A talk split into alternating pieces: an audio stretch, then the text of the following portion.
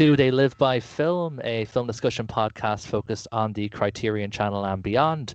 My name is Adam Lundy, and I am joined as always by Chris Haskell and Zach Bryant. How are you doing today, guys? Hello. Hey, how's it going? How are you guys doing today? Very going going good, going well. Oh man, yeah, I'm doing great. No COVID yet. Awesome. That's what we Zach, like to see. Have Zach or Adam, have y'all been um, uh, uh, gotten the vaccine yet? I'm on the list. Gosh, no. I was only telling Zach before we started recording, we are way behind. on- I probably won't see a vaccine till the end of the summer if I'm lucky. Oh, okay. So we'll we'll see how it goes. Uh, well, we got a bit of a bumper episode in store for you guys today. We have three movies to talk about rather than our usual two, as well as a nice little um, special feature about halfway through the podcast. Um, so definitely keep an eye out for that. Uh, we're just going to jump straight in. So the first film we're talking about today is a Chinese film from. Uh, the director's name is I'm going to mispronounce this, but it's uh, Zhang Jia. Uh, it's a Chinese director, and the film is called Xiao Wu. Uh, English title is called Pickpocket from 1998. Just to give you a sort of brief synopsis on this from IMDb, uh, a small town pickpocket whose friends have moved on to higher trades finds himself bitter and unable to adapt. Um, yeah, it's, it's a pretty straightforward rundown of what this film is. Um, any of you guys want to sort of pick up on any sort of early points on this? Uh, if you know, uh, one thing that uh, I just thought would be maybe some interesting historical context on Chris here uh, that ties directly into this movie. So, 1998, I was there was a, a political uh, revolution in Indonesia. I was living, and we actually had to evacuate. So we had three hours to leave our house, pick what we needed, and like get out because they were targeting Americans. And we were sitting in Singapore uh, in the summertime, and we were watching on TV this transition from Hong Kong from the British to the Chinese. So this, you know, it's interesting coming back, watching this now in 2021, and it just I brought back this flood of memories, and it was really I, I loved seeing that perspective of everything that was going on in, in 1998 from the perspective of kind of a smaller town in, in you know more rural China. Um, so that was uh, anyways just a little context of, of you know for for me as I was watching this movie it was it was a bit personal and kind of brought back some some fun memories about that time. I'm gonna sound like such an asshole during my part of the review now.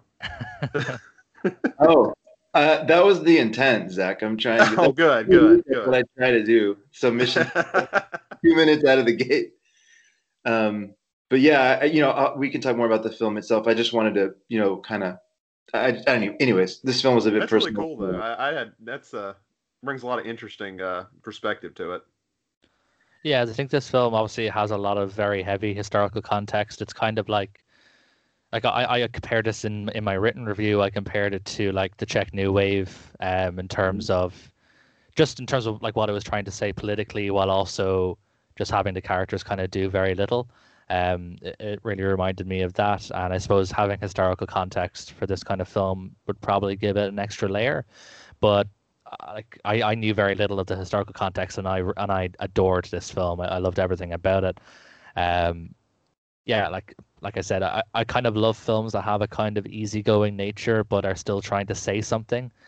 You know, that's just not too in your face. Like essentially this film that the main character in it um is like a, it's kind of just one of these guys that just never really grew up.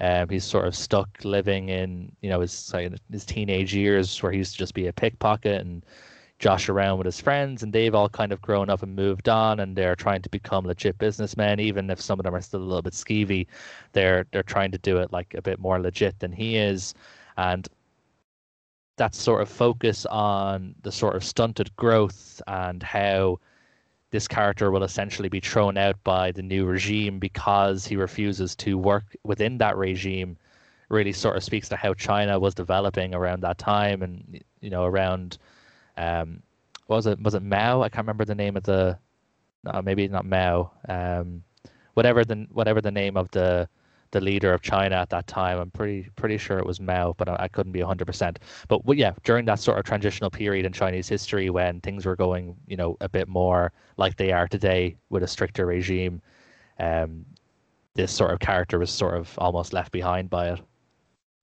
Yeah, the the president. Let's see. Yeah, um, the president was Mao. You're right at that time. Or let's see. Yeah. Uh, no, it was uh, Jiang Zemin. That's right. At that time, it was Jiang Zemin.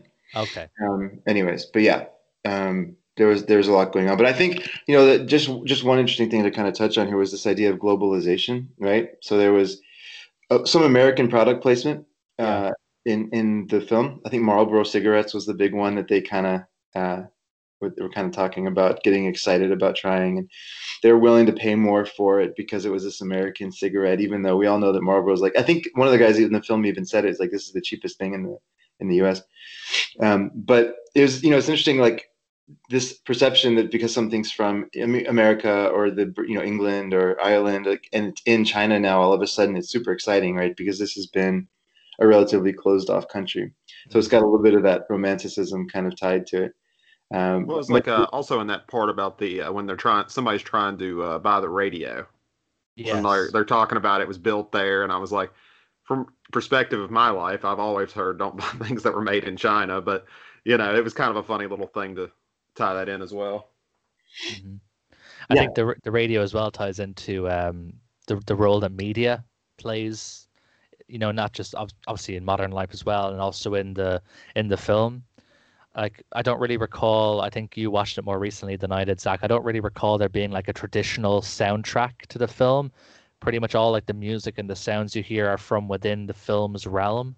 So yeah, there's a word for that, and I really can't remember it. It's it's start with the dia Oh man, when all whenever all the sounds are just from there, there's no external score. I can't think of the word for it now. Yeah, yeah I don't remember there being a score at all. Yeah, maybe during the credits or something there was, but yeah, pretty much all the music you hear with, during the actual main plot is all from within the film, whether it's like the karaoke bar or even just sort of flashes you hear when the character's walking through places. You'll you'll hear like things from TV or from radios and stuff like that, and this sort of idea that that media is sort of surrounding you and you can't really escape the media even though he's in this sort of small rundown village even there they're being constantly bombarded by you know radio tv movies music.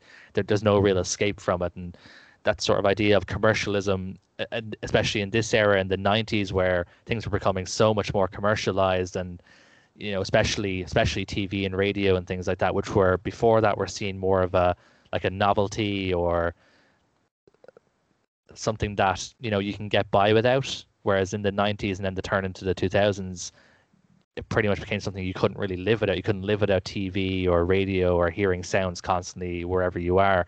And and this film really represents that well. And it, it kind of reminded me of One Car in a bit, especially Chungking Express, which was made a few years prior to this, because you know, like in like in Chungking Express, music is everywhere, and it's always music from within the within the film's world. You know, like California Dreaming like constantly playing, for example, in the in the second story. Yeah. Um.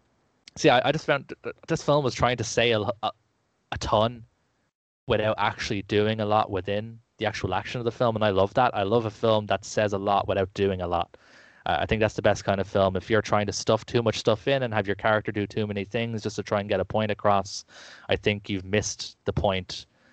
If you have a film like this, which is so easygoing and so easy to watch, while also making really great points about the world, I think you have a knockout of a film. Yeah, absolutely. Do you, you know, my memory of this is that he was not a very good pickpocket. Is that so? Uh, he got well. I, well, obviously he got caught towards the end, but I'm trying to recall if he got caught at the start as well. I was more thinking, okay, so when he got caught and he was in the police station, it just sounded to me like he'd been caught many times before, right? Yeah, he was kind of a regular there, and but now that everything's kind of changing on the crackdown of criminals, it was a bigger deal than it was every yeah. other time. Yeah, and if so, if that's true, then I think it's interesting of, of what uh, director Zhangke, I guess, was saying was that like, you know, this idea of kind of being stuck when the world is moving on, like people are willing to be stuck even if they're not good at the thing that they're being stuck in. Right. It's just that it's just that unwillingness to grow or change. It kind of status quo. Yeah, yeah. it's kind of like Vitelloni in that sense as well. Yeah, um, the way the guys in that film just sort of they're they're just happy, just plodding along. Well, the majority of them, obviously, there's that one guy who wants to move on, but the majority of the characters in the, in the Vitelloni are happy enough just sort of plodding along with their easy existence in their small town and and the, the character of, of Xiao is kind of similar in that regard. Like he, he has no real interest in in moving on. Like he's even happy to sort of lose his friends and lose his family just because he just he just wants to keep doing what he knows. I think that was kind of the hardest, the most difficulty I had with the film. Um, and Chris, uh, now that I reread your review, I almost wonder if I thought of that, you know, like subconsciously, I was thinking that Jim Jarmusch uh, comparison. Yeah. But it's really, it was really hard for me to stay engaged, and I don't know if that's why. I'm not a huge like Jarmusch fan either. You know, a couple of his things I really like, like I like Dead Man, but that whole like things just sort of happen and yeah. there's really no connective tissue or at least not a lot of one. It really it really made me struggle a little bit to stay engaged. I don't want to sit here and like bag on the film because I, I did love the look of it. I think the you know the blocking of the scenes and the directing all looked really good and it made me want to go watch um, ash is the whitest color which i know he put out a couple years ago mm-hmm. which i already was interested in but you know if nothing else this film's like okay i, I actually really want to watch that. But this one it just left me a little cold i guess. I guess is the best way to put it. Don't ever watch a, a TV, a short TV show that Jarmusch made uh, called Fishing with John. I think i am going to avoid it anyway. It's just a bunch of his friends, and and they like just take trips going fishing, and like just talking on a boat, and that's it. Nothing happens. But I mean, I love it. it's like yeah, I, I think it's a certain like you know, Adam, you were kind of talking about too. You know, you like that laid back feeling, and sometimes and it, and it could be a mood thing and that really could have been if i was in that more laid back situation and i would have been like oh fantastic great. Um, but for me when i watched it this time i was just like i just can't get engaged. Like i don't like the main character. I just didn't like him. I don't know why. I don't think suppose he's supposed to be likable, uh, um, but again, I can understand why that would sort of help with the disengagement or help you not become engaged if you don't like the character. But yeah, I don't think he's supposed to be likable. I think he's just supposed to be like this, this sort of, I suppose maybe loser is a harsh word, but he is kind of a loser. Uh, yeah. But yeah, like I can't really speak too much on the Jarmusch comparison because I've only seen one Jarmusch film. I did really like it. Um, is that oh, I can't remember the name. Ghost Dog. No, no, it's it's one with John Lurie, and it's a black and white one. I'm pretty sure it might have been his first feature film. Is it um, Down by Law? No, it's something about a vacation. Something vacation. It's like it's not Dead Man. That's the only black and white of one of his I've seen. There's, he does a great one called uh, Coffee and Cigarettes, but um, I, that's I the that's the Vignette one, isn't it? Where there's like just a bunch of guys talking. Uh, yeah. Stranger than Stranger than Paradise. Sorry, oh, that's.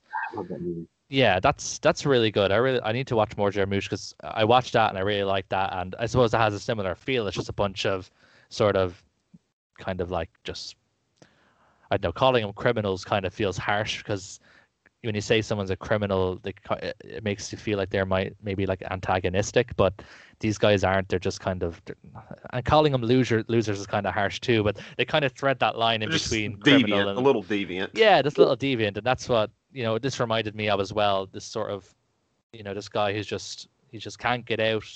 Uh, he doesn't even really want to get out of the situation that he's in.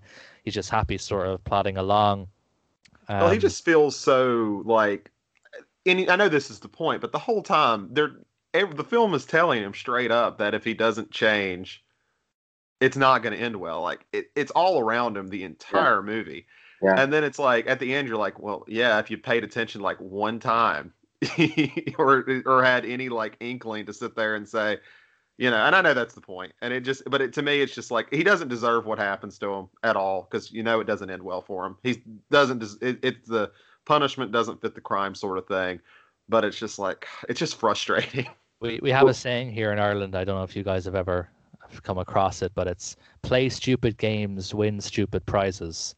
Right, and yeah. that's kind of how how this kind of feels as well. You know, like you're saying, if if he had just you know, because his friends talk him through this whole way to saying like he, he needs to grow up. You know, the fact mm that he wasn't invited to one of his former best friend's wedding because of his continued deviant behavior and you know his friend who runs a shop is telling him you know you can't keep doing this kind of stuff his mm-hmm. his family want him to stop everyone's kind of saying every, all the signs are pointing to him saying get your life together Xiao Wu and yeah, just, and I think you know he has yeah. such a support. He does have a support system in some sense. Like he, yeah. it, it, deals a lot with loneliness, but there are people who generally want him to be okay whether mm-hmm. or not they're close to him or in an intimate situation with him.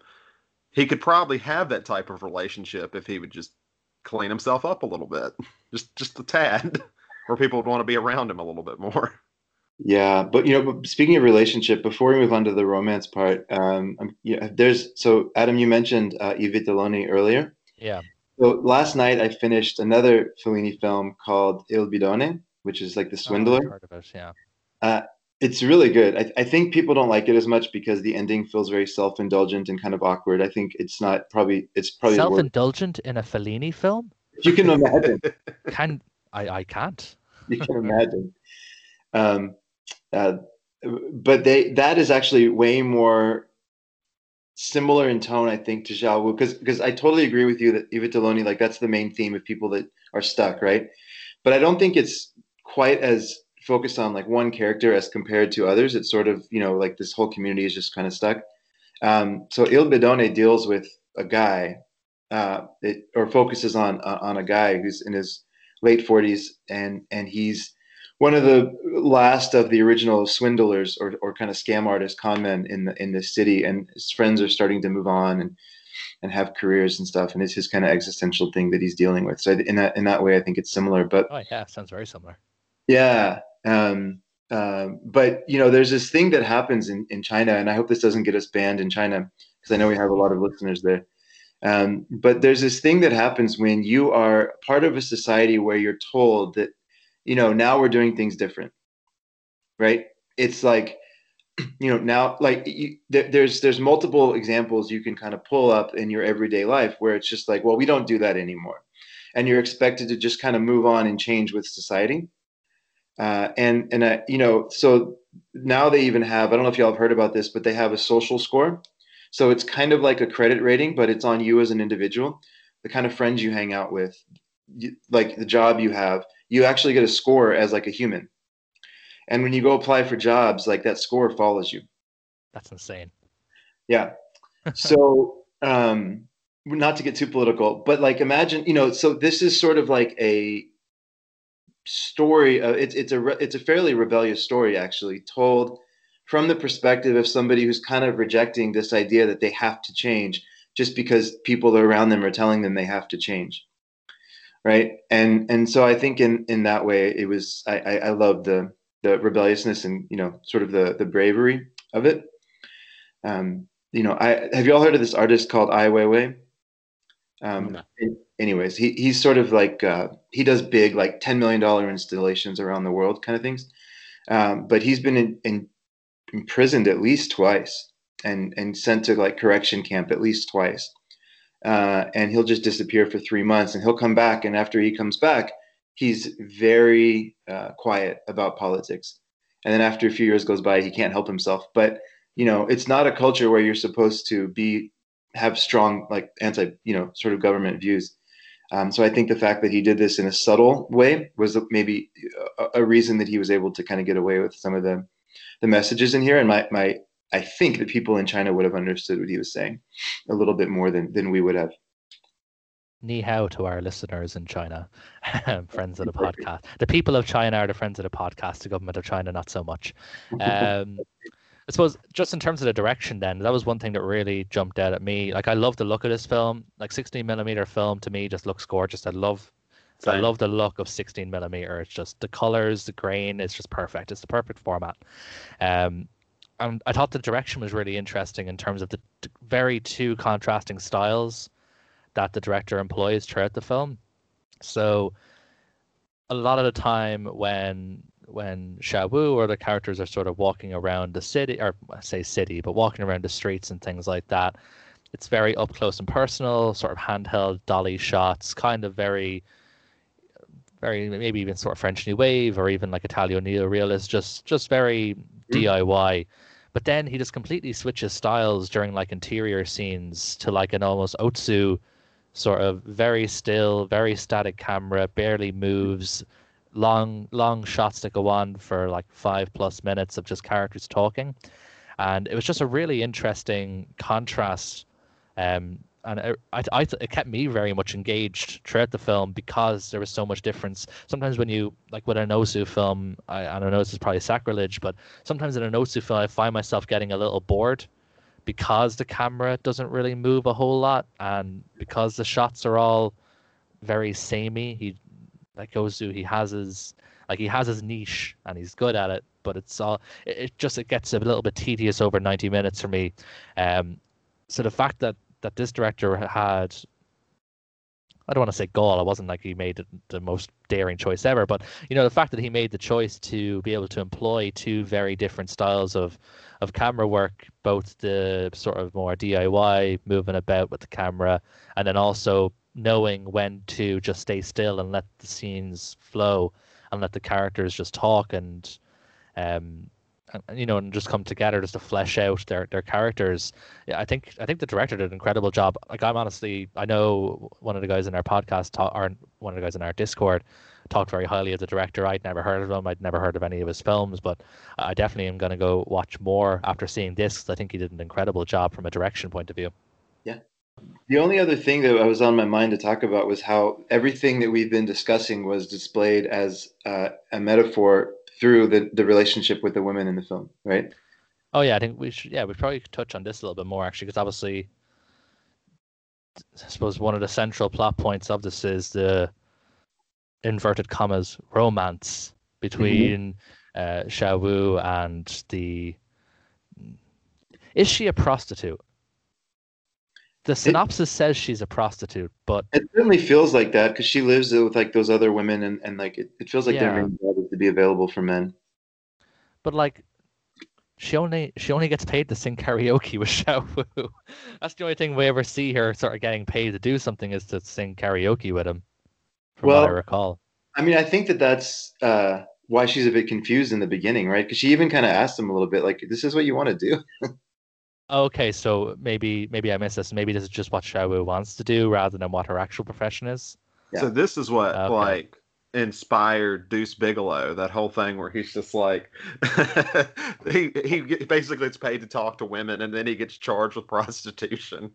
I forgot that Deuce Bigalow was it Deuce Bigalow European Gigolo is that or American? What's, well, what's... it's just it. The first one is just. Uh, God, now I'm Gigolo, Male Gigolo is the title of the first one. Yeah, Male uh, Gigolo. Oh, so there's two. Okay, right. Yeah, there's they made two of those for some okay, reason. Okay, I forgot it existed. It's now. the trilogy, actually. Xiao Wu is the first one, and then Deuce Bigalow. oh, I thought yeah. Deuce Bigalow was the American remake. Okay, that makes sense. uh, women in this film are not really very prominent, other than that character, though, right? Like, obviously, they have. I suppose if if this is a bordello, then you have the madam, who's sort of friendly with with Xiao Wu until he starts getting a bit belligerent, and then she tells him to to get out. Um, and then obviously you have his mother, who's mm-hmm. you know, from what I recall, just sort of very quiet. It's really his father that that gets onto him when when Xiao Wu won't shape up.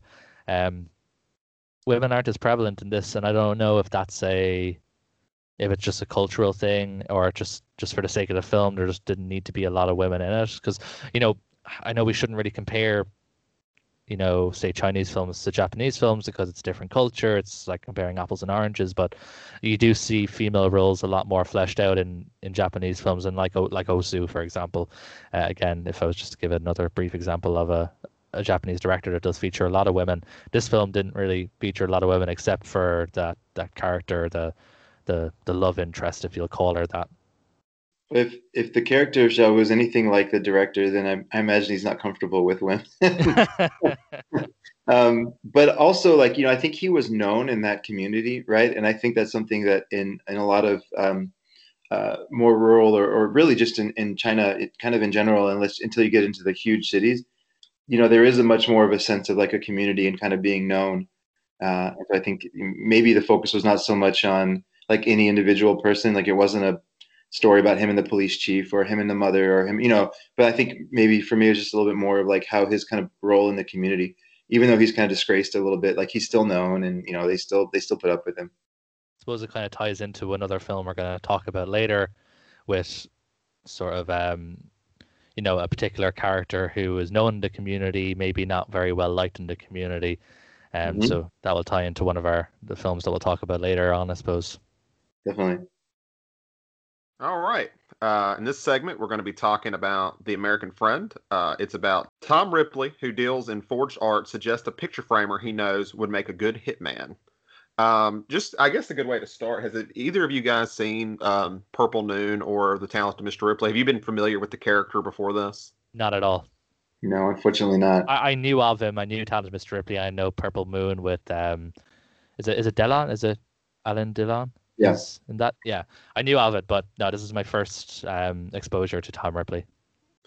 I've only seen the Matt Damon one, which I liked. Actually, it was kind of interesting to watch this because that one kind of deals with a young Mr. Ripley, and this one's kind of like supposed to be, I guess, a more seasoned one. He's kind of uh, went into himself. Um, so uh, we won't make too many comparisons to that, especially since you guys haven't seen it. But uh, what did you guys think? Well, I started my uh, review this way. Maybe I'll just kind of start this as well. But uh, before we get into the movie, I just kind of like this is a good opportunity to celebrate Patricia Highsmith. She's so great. Like the the person who wrote the the novel, like the Ripliad, right, mm-hmm. about her. I I think I just put this list together. It just takes like ten seconds here, but she's if you look at the directors that have adapted her work, it's Hitchcock, Wenders, Todd Haynes, Anthony Minghella, uh, Chabrol, Rene Clement, and and then the characters of Tom Ripley specifically have been Alain Delon, Dennis Hopper, Malkovich, Matt Damon. Like, you know, she really has captured the mind of directors and, and kind of creative people that want to work in this crime genre, right? Uh, and it's I, I, love most of her stories are fantastic, and I think for me this was was no exception.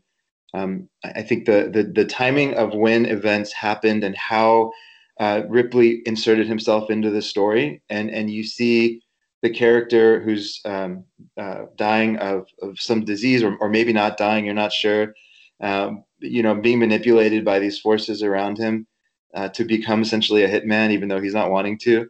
And then the way that Ripley plays into that story and the timing of it all just just felt very well crafted, and and and I loved it. Well, the thing um, that's kind of always interesting about Tom Ripley as a character is even though Damon and Hopper play the character completely different. One thing I think they both have in common is, in a lot of ways, they feel unassuming. Like, yeah, they both seem quirky and unusual and not quite right, but no, no one you could feel like could be in control of like these events. And I think it really plays into that, especially how Hopper does such a great job. I, I love him and everything, but I think he really played this character with the uh, uncanny valley sort of feel to it. Like almost mm. almost feels robotic in the way he acts and almost like a forced human sort of way. Especially that laugh. Yeah, like I'll go on. I'll just start it off saying I, I really, really loved the film. It was incredible. I loved the look of it. I thought Wenders did a great job directing. The cinematographer Robbie Mueller, who to tie into what we were just talking about, is actually a cinematographer for a ton of Jim Jarmusch movies. Um, he like like like the most like some of the most famous Jim Jarmusch movies. Robbie Mueller was cinematographer on those too. Um, they they created this film that just looks so cool, and the way they craft it with you know the shots and everything like that. It's not like a typical actiony, crimey movie, but it just has so much atmosphere and so much tension in every scene. Yeah. And yeah, it was really incredible. Dennis Hopper was was great, uh, like perfectly described, uh, like so uncanny. It's just so it's just odd to watch him. His eyes, for me, is what got me throughout the film. He just had these eyes of someone who could just like look through your soul, but like the rest of his face was just kind of like aloof, like he was just wasn't even really there. It was mm. just it's such an odd performance, but it was so captivating. But for me, it was Bruno Ganz. Just he was the he was the star of the show for me. Uh, he was like he's obviously one of the greatest you know European actors to to have ever worked in film, but um, just he gave such a restrained human performance, but really with this really sort of undercutting layer of sadness throughout the whole film. You know, because obviously his character's predicament where he he may or may not have a terminal illness, and you know he's being manipulated. But yeah, I, I thought the film, just in terms of its craft, like its story, I think it's fine. Like I don't think people will watch this film for its plot. Um, you know, it's fine. It's it's but it's just you know it's a pretty sort of standard crime plot. But I think how the film is constructed and how the plot is is unfolded is what the sort of really great thing about this is. Yeah, there's. I love the way that Hopper also transitions into Maniac. Mm. Like mm-hmm. specifically of that scene on the train. Yes, when wide-eyed. Yeah, right. And all of a sudden, Zimmerman's not going to be able to pull off the the task, and you see that Hop, that um, that Ripley's been watching him the whole time, and he comes in and, and finishes the job. Uh, it's the first glimpse you get into that sort of other side of him, like you're talking about, Zach, right? Because otherwise, it's not there. With this film as well, this is another one kind of like, well, not not similar to to Sherwood for most of it, but what really made this film tick as well was the very minimal score. Mm-hmm. The way it was just very sort of low droning sounds for a lot of it. Towards the end, I felt like as the plot picked up, the score did as well. But initially, during the early stages, the score really helped the tension. It was, it was just low and it was monotonous, and it just kind of set you on edge, kind of like in a horror film in a way. They, mm-hmm. they used music very similar to in a horror film to sort of build tension and to, you know, put you on the edge of your seat and to build atmosphere. So, yeah, I, I think I may have read this some maybe I'm maybe I'm confusing it with a different film, but I remember I thought I read in a review somewhere that a lot of the filmmaking techniques, obviously film noir, huge influence on this film, both sort of obvious and, and not obvious, which I touched on in my review. Um, the yeah the the film obviously like literally you have two of the powerhouse film noir directors in the film, uh-huh. like Nicholas Ray and Sam Fuller are both you know both act in the film, um, mm-hmm. so you mm-hmm. can't really get as as overt as that. Um, but uh, also there is some aspects in terms of how it was filmed, you know, with some of the deaths and you know the way it builds tension. You know, it's very similar to maybe like a '70s horror film as well. I don't know mm. if, if any of you got that kind of vibe off it. Um, even though it's it's not a horror film, but it, it did have that vibe a lot of the time as well. That sort of existentialist atmosphere, dread that you, that sort of permeates through the scenes.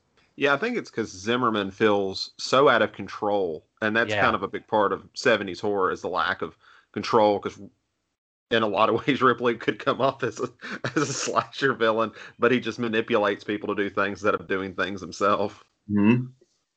So, what do y'all think about this idea that Zimmerman was actually kind of being groomed, like like in the in the way that was best for him? I know that sounds weird because he's talking about being a killer, but I, I just felt that like you know the scenes where he was at home, he he seemed like a bit lost to me, and then the scenes where he was on the road, he kind of seemed to come alive a little bit. Right? He was awkward at first, but then near the end of the movie, I feel like him and him and Ripley were almost like buddies at times. I think Ripley you know, I haven't read any of the books, so I don't know if this is the intention by the author. He just always seems like a person who's so good at reading what people need. And yeah. he manipulates them to that. He knows something's missing in this guy's life, and he, you know, from the moment like he sees the broken frame, and um, when the guy's like breaking the frame and the thing and everything else, he's starting to figure out that he can manipulate this guy, and he works towards that. And you know, what's a better, you know, what's that old expression like? Uh, bring people in with honey instead of vinegar sort of thing you know give them what they want don't you know never feel like he's forcing his hand he's doing what he feels like he needs to well and in this case that includes actually sending him to a doctor in the various cities that he wants to to him to kill somebody in right yeah, yeah. exactly for me this is kind of where the plot gets a little bit loosey goosey because the film is either it's either incredibly subtle or maybe i'm just blind but like we're not really told or given really any insight as to why Zimmerman would even go ahead with any of this. Yeah, okay, he's promised money for his family to be left behind, you know, but we're not really told much about his character beforehand or, you know, like it's it's one thing, okay, you're you're you're dying and you want to make sure your family is gonna be stable and you want money, but it's a lot to sort of leap to say, okay, I'm gonna murder a couple of people to make sure that happens that's a big leap to take from from one to the other and we're not really given any idea or we're not given any inkling as to why Zimmerman would be okay with doing this because he's obviously very inexperienced as we can you know see in in the first murder the way he just completely completely just keeps sort of um he ignores all the advice yeah, and he he just yeah he ignores all the advice and he misses so many opportunities to just do it. He kind of delays this until he can't really delay it any further. Um, so he's obviously inexperienced. So sometimes in these kind of films, you'll maybe see there'll be some kind of like background where the character maybe maybe he has killed before and it was an accident, or maybe he's had these urges before in the past, and and maybe that's why he's okay to sort of jump to this conclusion that this is how he's going to get the money for his family. But we're not really given that inkling with with Jonathan. He's just he from from what we can tell, he's just an everyday guy who makes picture frames. Who suddenly, when finds out he probably is going to die, he's like, "Well, I better go kill a few people to make sure my family have money." I just think it's it's a big leap, and it doesn't really detract in the film because I think the whole film is very sort of loose, and I think the film is more about his atmosphere than it is about the actual semantics of the plot. Because a lot, of, like if you if you were to really sort of bear down and analyze the plot, a lot of it's just completely nonsensical. Um, so this is one of the films where sort of like uh, I don't know if you guys have seen The Passenger from Antonioni. Um, mm-hmm. Another uh, really, really similar film in this in this sense to the vibe. It's more about the vibe than the plot because again, the plot and the passenger is just it's just completely nonsensical. Um, but it's just more about the atmosphere. And it's kind of like this. It's kind of like a quiet thriller. I, would say you guys, if you guys like this, you'll like The Passenger. Jack Nicholson plays the lead. It was one of Antonioni's English films. Or, well, mm-hmm. it was made in, it was American, but it was made in English, is what I mean. Um, and yeah, I think with this film, I, I don't want to analyze the plot too much because a lot of it's very loose and it's more about the atmosphere than how characters have gotten from A to B. The only thing I'll say is that I did like that ambiguity from the sense that if, if you they keep hinting that this guy has a background that would lead him to become a hitman, but they never talk about it really or go into exactly, it. Exactly, yeah. Yeah, and I think that allows some some fun. Uh, probably, fun's probably not the right word, but like you you can be you can kind of play the edge pretty well and keep people on the edge of their seat pretty well and like not just uncertain and unsure. Uh, and then it even goes a step further when his wife like very quickly adapts to the idea yeah. of what he's doing, right? Yeah, exactly. That's another thing. Like she just literally was like, "Oh, you're killing guys. Uh, okay, I'll drive the car." It's just, you know, it's yeah. It, again, it's why characters go from A to B is not the most important thing in this film. I think it's just taking it all in and enjoying the ride. Maybe I don't know if this is like an intention of the film, but it almost feels like a part of it feels almost like an American invasion in Germany sort of thing. Like the idea that Ripley he he's very a, uh, a very obviously American. You know, the cowboy hat is just going to give it away every time, and I feel like that's on purpose. Well, he calls to, himself the cowboy in Berlin. Near the start yeah. of the film, he says he's going to be the cowboy in Berlin. Yeah, and you know this idea that he's kind of having this parasitic relationship with Bruno Ganz's character Zimmerman, who's you know th- these uh, this German situation um, in a sense, and he's just kind of latched onto it to manipulate his own thing. And you kind of mentioned globalization in the last film we talked about, Chris, and I can kind of see that here as well in a sense. And he's probably smoking Marlboros, right? So yeah, probably. These are both just anti-cigarette uh, movies yeah, like I suppose like this place, this film mainly takes place in Berlin. Like at this point, the Berlin Wall was still up. Like we assume this takes place in East Berlin rather than West mm-hmm. Berlin. So obviously, yeah, American like Americanization would have been very much in t- you know tied with the Berlin culture because obviously it sort of fell on the Allied side after everything was split up. So yeah, for sure, you could see that like I said, this sort of symbiotic or parasitic relationship between the American character coming in and getting his claws on this German character to get him to kill very much could be sort of looked at as a wider sort of a metaphor for America's the way America likes to meddle in other countries' shit. Um, yeah. So, you know that definitely, and I don't know if that's I, like I said, I don't know. I've never read any of the books. I didn't know a whole lot about the series. And this came out in '77, right? Yeah, 77. So we're talking so... about not that long after the pullout in Vietnam either. Mm-hmm. That's true, yeah. Uh, now, the original book that this is based on, is this also set in Germany? I did a little reading about the kind of a deal with it. It almost sounds like he took a couple different plots from okay. he took like two plots from two different yeah. books because most of them were taken up by other studios who were going to do stuff with them and probably never did or waited forever to do it. Um, and I know one. It said that one of them did not have permission to use it. He used plots from it anyway, and then mixed it with another book. I see. So, if you want a data point to support what you just said, Zach, that's I think that's a really cool theory. Actually, um, if you want a data point, the author Patricia Highsmith was born in Texas, and ended up dying in Switzerland. Okay. So she probably had. Mo- I mean, if we're gonna make some assumptions here, she might have had that view that like freaking Americans, you know, coming in and like meddling with the European stuff. America likes to meddle in other countries. Shit, as I said before. So yeah, I could definitely see that as being like an overarching sort of metaphor for you know America going in and and manipulating other countries to to do its bidding, basically. So yeah, it's uh, definitely an excellent point. And it was before they uh, did the whole Afghan war with the Soviet Union sort of thing. So it almost is mm-hmm. uh, prophes- uh, prophetic. Is that a word? Um, we can like we can make it a word. yeah, for sure. Uh, my this is completely completely off on a on a crazy tangent, but just because you mentioned the Afghani war with the Soviets, I always find it funny. Is it in Rambo three, or one of the Rambo films that that that three? Yeah, that follows that war.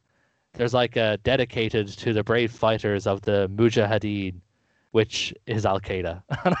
yeah. The, well, the hilarious thing about three, and I won't make this tangent too long, but essentially that whole movie was made in, in a sense for support of, you know, the Afghans against the Soviets, since basically we had forced them into the, their own Vietnam War yeah. to bankrupt them. And the bad thing was, it was to get support for that. Well, they put the Soviets pulled out like like not long before this movie went into theaters. Like they were filming while they were still there, and by the time it released, no one really cared anymore. the situation was over. It was done. The pullout had already started, and uh, so it ended up kind of falling on deaf ears altogether. And then the, the producers said, "Thanks, Al Qaeda.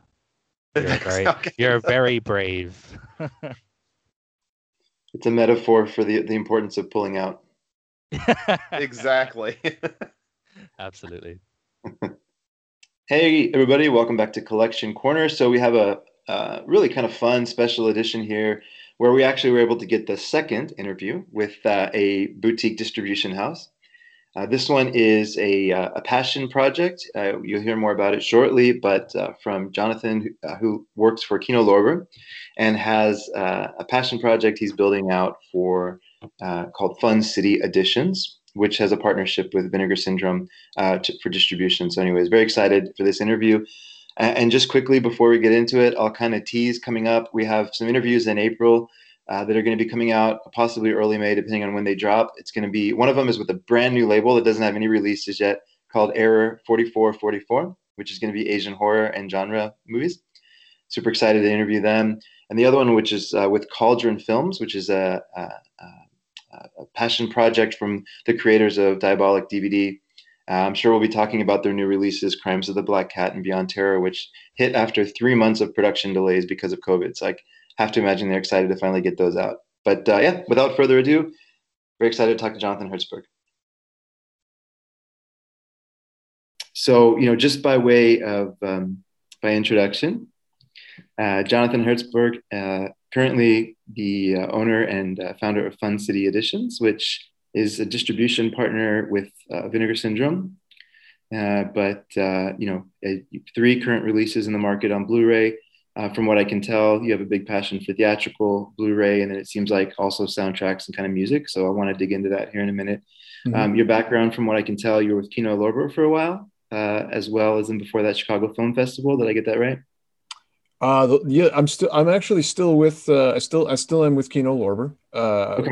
Yeah, even though I've got Fun City, I'm still maintaining my um, my duties at, at, at Kino Lorber, where I uh, I I run or I cure. I help curate and market uh, the and sell the Kino Lorber repertory uh, line. It's sort of like a sub. It's a Kino Lorber sub label I work on the theatrical sales side. So these are all uh, restorations, re-releases of of older titles, classic titles, lesser known would-be classic titles. And uh, Kino Lorber, we released those theatrically. In the pandemic era, we're doing virtual theatrical like anyone else, but normally, you know, we're playing in art house theaters around the country, film festivals, uh, museums, and and whatnot. And then those those titles eventually, you know, end up streaming. and on home video. And Kino has obviously a big themselves a big home video uh, component to the company. So I sort of help on the in in my role there. I'm working on the theatrical side and and and launching those classic titles, and then they they go on and do their own thing um, on the other platforms. With Fun City, well, it's, with Fun City. I, I'm I'm I'm ostensibly doing all of doing the theatrical if I have theatrical rights uh, and the digital sales and, and the home video. So the first few films have been just Blu-ray. They've just been home video.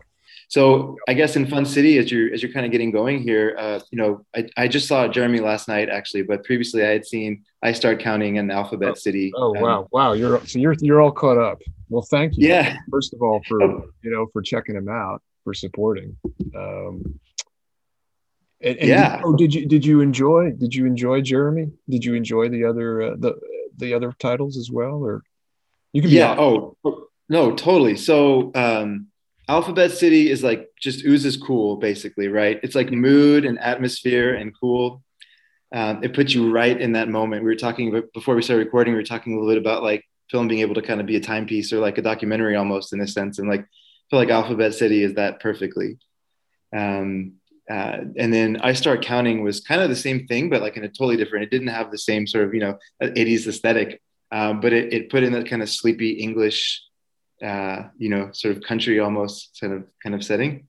Yeah, um, yeah, yeah, yeah. You're right. The environment, the environment in those films is is is key, and they are they they do they do transport you. They do feel like there's almost as much I Alphabet Alphabet City I think is is almost like more overtly stylized, and I start counting is is is is more subtle about it, but it's kind of like sneaky uh, in terms of its production design and utilizing the uh, the surrounding you know environs.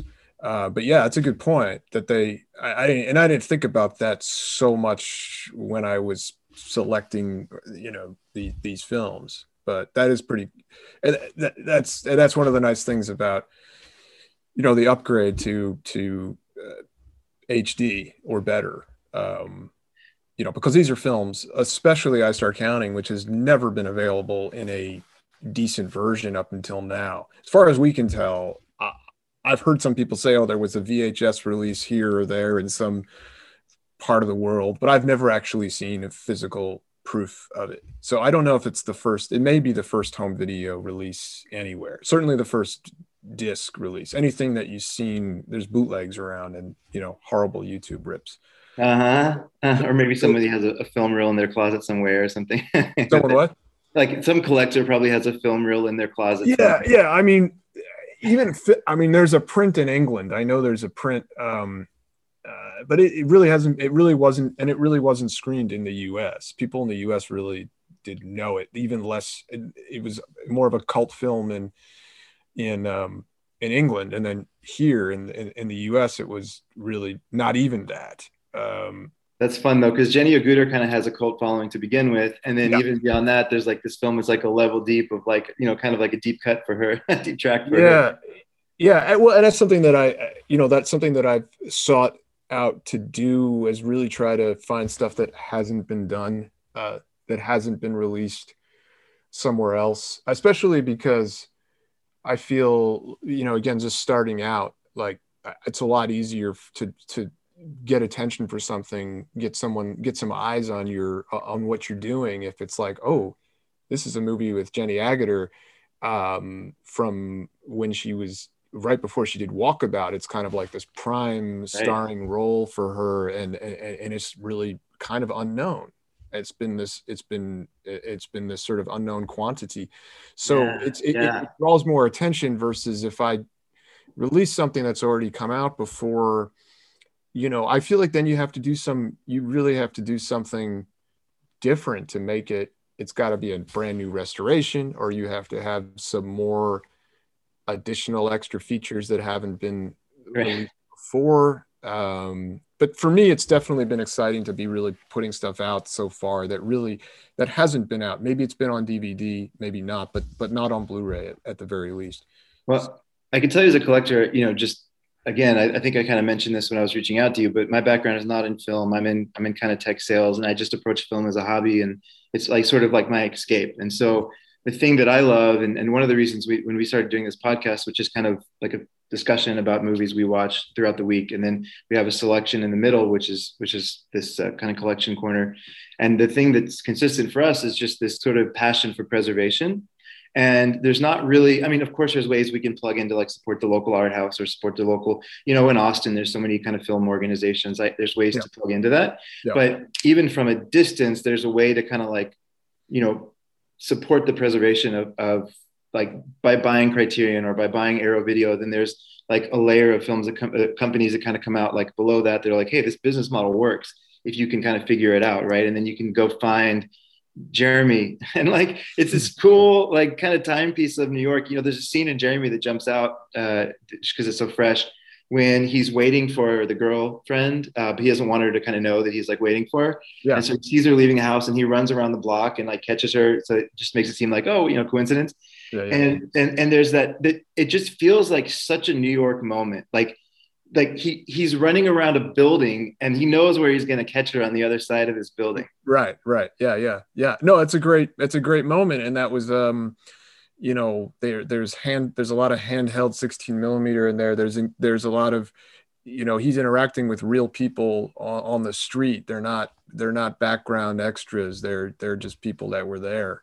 Um so it is very it does feel very much ground street level you are there. Uh, not not a not a big uh, yeah not a not a big hollywood production.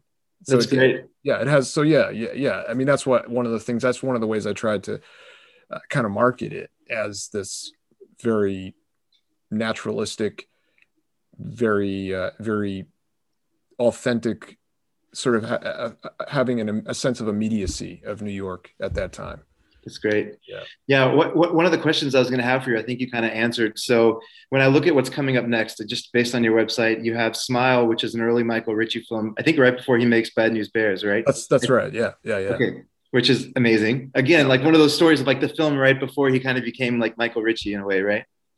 Um, and then Rancho Deluxe, which is so funny because I, Frank Perry, I feel like doesn't get enough love. But you know, through the like, again, we're kind of going circling around this topic of like collecting Mm-hmm. Um, uh, uh, who was it? Some, somebody just put out a beautiful three disc like special edition of The Swimmer. That's right. Yeah, yeah, um, yeah. That's uh, um, geez. I'm blanking right now. Um, no, it's okay. But it's, it's been around. It's that that that set's actually been around, and then they've just they've reissued it a few a few times. But yes, it's fully loaded now. I think you can get the soundtrack. Um, yeah and then and then here, you know, a few years later, let's see, the Swimmer was 1968. Oh, it's Grind, then, Grindhouse. Swimmer is that was Grindhouse releasing. Perfect. There you go. Yeah. Um, future friends of the podcast, we hope we're, we're going to reach out to them too because they, they they they do some crazy crazy releases. But um, and then about 20 years later is Rancho Deluxe, or maybe maybe 17, anyways, right around there. Uh, but it's no, cool. It's, it's it's a it's a Rancho Deluxe is uh, 75, and the Swimmer was yeah 68. So, oh, 10. So it's yeah, so it's it's not that it's yeah, I mean, it's it's it, he he made a bunch of films in between, but it's they're yeah fairly close.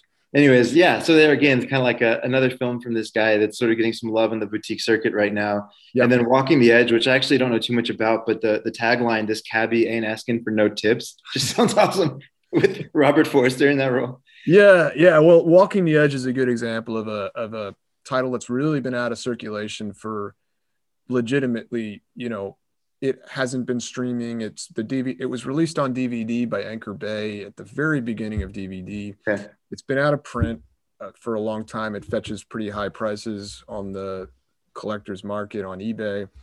And like I said, it hasn't. So it hasn't been restored. It hasn't been remastered. It hasn't been updated for the Blu-ray HD era. So we're very very excited to be able to be putting that back out. And it is very much like a in, in some ways it is kind of like a west coast vigilante. If you saw the the the bill lustig film uh, vigilante which was made about a year before walking the edge uh, it's that also stars robert forster joe spinell.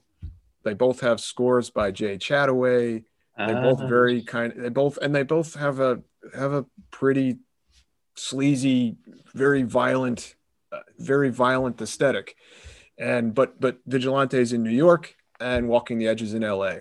Um, yeah. But they are really, I I think they're they may be that Forster and Spinell went straight from Walking the or straight from Vigilante to Walking the Edge, but but Walking the Edge has been harder to see so yeah, we're very. Uh, I'm excited about being able to put that one back out there, and I and I think it will for those people that like that like Vigilante, that like the action, the action films from that era, sort of the sleazier kind of genre stuff that's not horror. Then they'll be they'll they'll be into Walking the Edge. There, there's these beautiful sort of like um, moments in cinema history, right? Like people talk about like giallo films, or people talk about like the spaghetti westerns, and and I think that like it's it seemed the way that you speak about uh, the Fun City era. Like I, I, just, I was listening to a couple interviews when you're when you're talking about like the I think it was a, a mayor or somebody was talk, kind of like saying he wants to ride his bike. Like it's a fun city to ride his bike in. Yes. And the journalists kind of picked up on that and were like, really? it's like super dangerous. Um, but the films that were made around that era all had that kind of griminess to them a little bit, right? Like yeah. it, and, and yeah, it, yeah. very distinct. Eh, eh, yeah, Fun City was an ironic, an ironic name for for New York at the time. It was it was yeah, because the mayor it was Mayor John Lindsay, and it was basically like his first day in office, and there was a transit strike going on, so he kind of stepped in it basically, and he says he said he said, well, I'm riding my bike around. I still think it's a fun city and you know they just used that that was just that was just weaponized against him in the tabloids and so fun city became the nickname for the new york of that's the late 60s and through this you know into the 70s but it kind of is a forgot it kind of became like a forgotten term a forgotten nickname in the last few decades. There's still some businesses in the city that use it. There's a tattoo place in the East Village called Fun City Tattoos, but there, but it was the kind of thing that kind of you would say to people of a certain, if they weren't of a certain generation, um, they wouldn't know what it was. But I, I, I, I was, I was fascinated with that era. I had, um, I, you know, I had been obsessed with films that were shot there and and documented it and i and i i, I created a, a series of uh, video like video essays and uh, of uh, compiling footage of films from that time period. I called it "Dirty Old New York," aka Fun City. So that's sort of like a pre- that sort of is like like a um, pro. It was kind of like a previous step leading to leading to Fun City editions, I, I suppose. So so yes, it's been a it's it's been like an obsession or a fascination of mine, and it's just these are just different ways that it's been manifested. Um, but but Fun City Editions, if I was only going to focus on New York movies, it would it would be limiting. So I'm not doing that. But uh, you know, it's it it was it was an it's a name that has you know that I have affinity for. So and you, it's fun to be able to people don't know what it is i'm still explaining it to, to people yeah and i think it's fun to take like the idea behind that right which is like there was this moment in time that was meaningful for like a generation of people and then you're going back and like capturing that moment right yeah. and i think that's that's true for sure for for at least what i've seen so far uh, from, from what what you've been able to put out yeah well cer- certainly a lot of the films that we've you've seen so far have sort of been in that general time frame of 60s to early 80s but but it, it's not i'm not i'm not limiting it's not limited to to that to that era in terms of what we're curating uh, i mean it, it a lot of it comes down to availability and i mean it's sort of a balance between having an identity and a, and and and and doing something that people can see you want to have i think you want to have some brand identity but but then at the same time you can't limit yourself too much because there's you just I, I think you just i want to make sure that i'm open that i leave myself open for opportunities and and don't close myself off uh, from you know from possible possible acquisitions and licenses. I mean the good news is that you've got like the people like me that have kind of been like spine number one two and three right? So it's like i gotta have four and five or whatever you know. Yeah, yeah. But then as you as you expand into like like walking the edge certainly is going to be like an 80s kind of so like you you get like people that are interested in that too and then there's new discovery there that happens as well. So it's a good business move anyways but yeah. um Uh, wh- when are you planning on uh, being able to do theatrical again? Is that going to be like late 21? We're in the process right now theaters just like in New York City. We, you know, just uh, we're just able to start opening, not obviously, you know, at, at a s- small capacity, but hopefully later this year we have a title upcoming uh, which we've announced um, which is a british film called radio on uh, which is a road movie with an amazing soundtrack um, David Bowie, uh, Kraftwerk, um, Ian Dury, uh, a lot of uh, Robert Fripp. So it's it's wow. it's it's a really cool. It's it's you know it's it's uh it's from 1979. So you get people with the soundtrack and it's shot in black and white, and it's I mean it's very it's it's more of an art film, um, sort of uh, like a uh, something that probably could be paired with say like Two Lane Blacktop okay. Um, okay. But that's a film that that has a little more pedigree to it in terms of, uh, you know, like I said, it's it's more of a it's more of an it's more of an art house film, yeah. and so that's something that we hope to do some theatrical with and maybe some festival uh, some kind of festival premiere or something we'll see later later in this year. But again, it just it, we we don't know how things are going to go.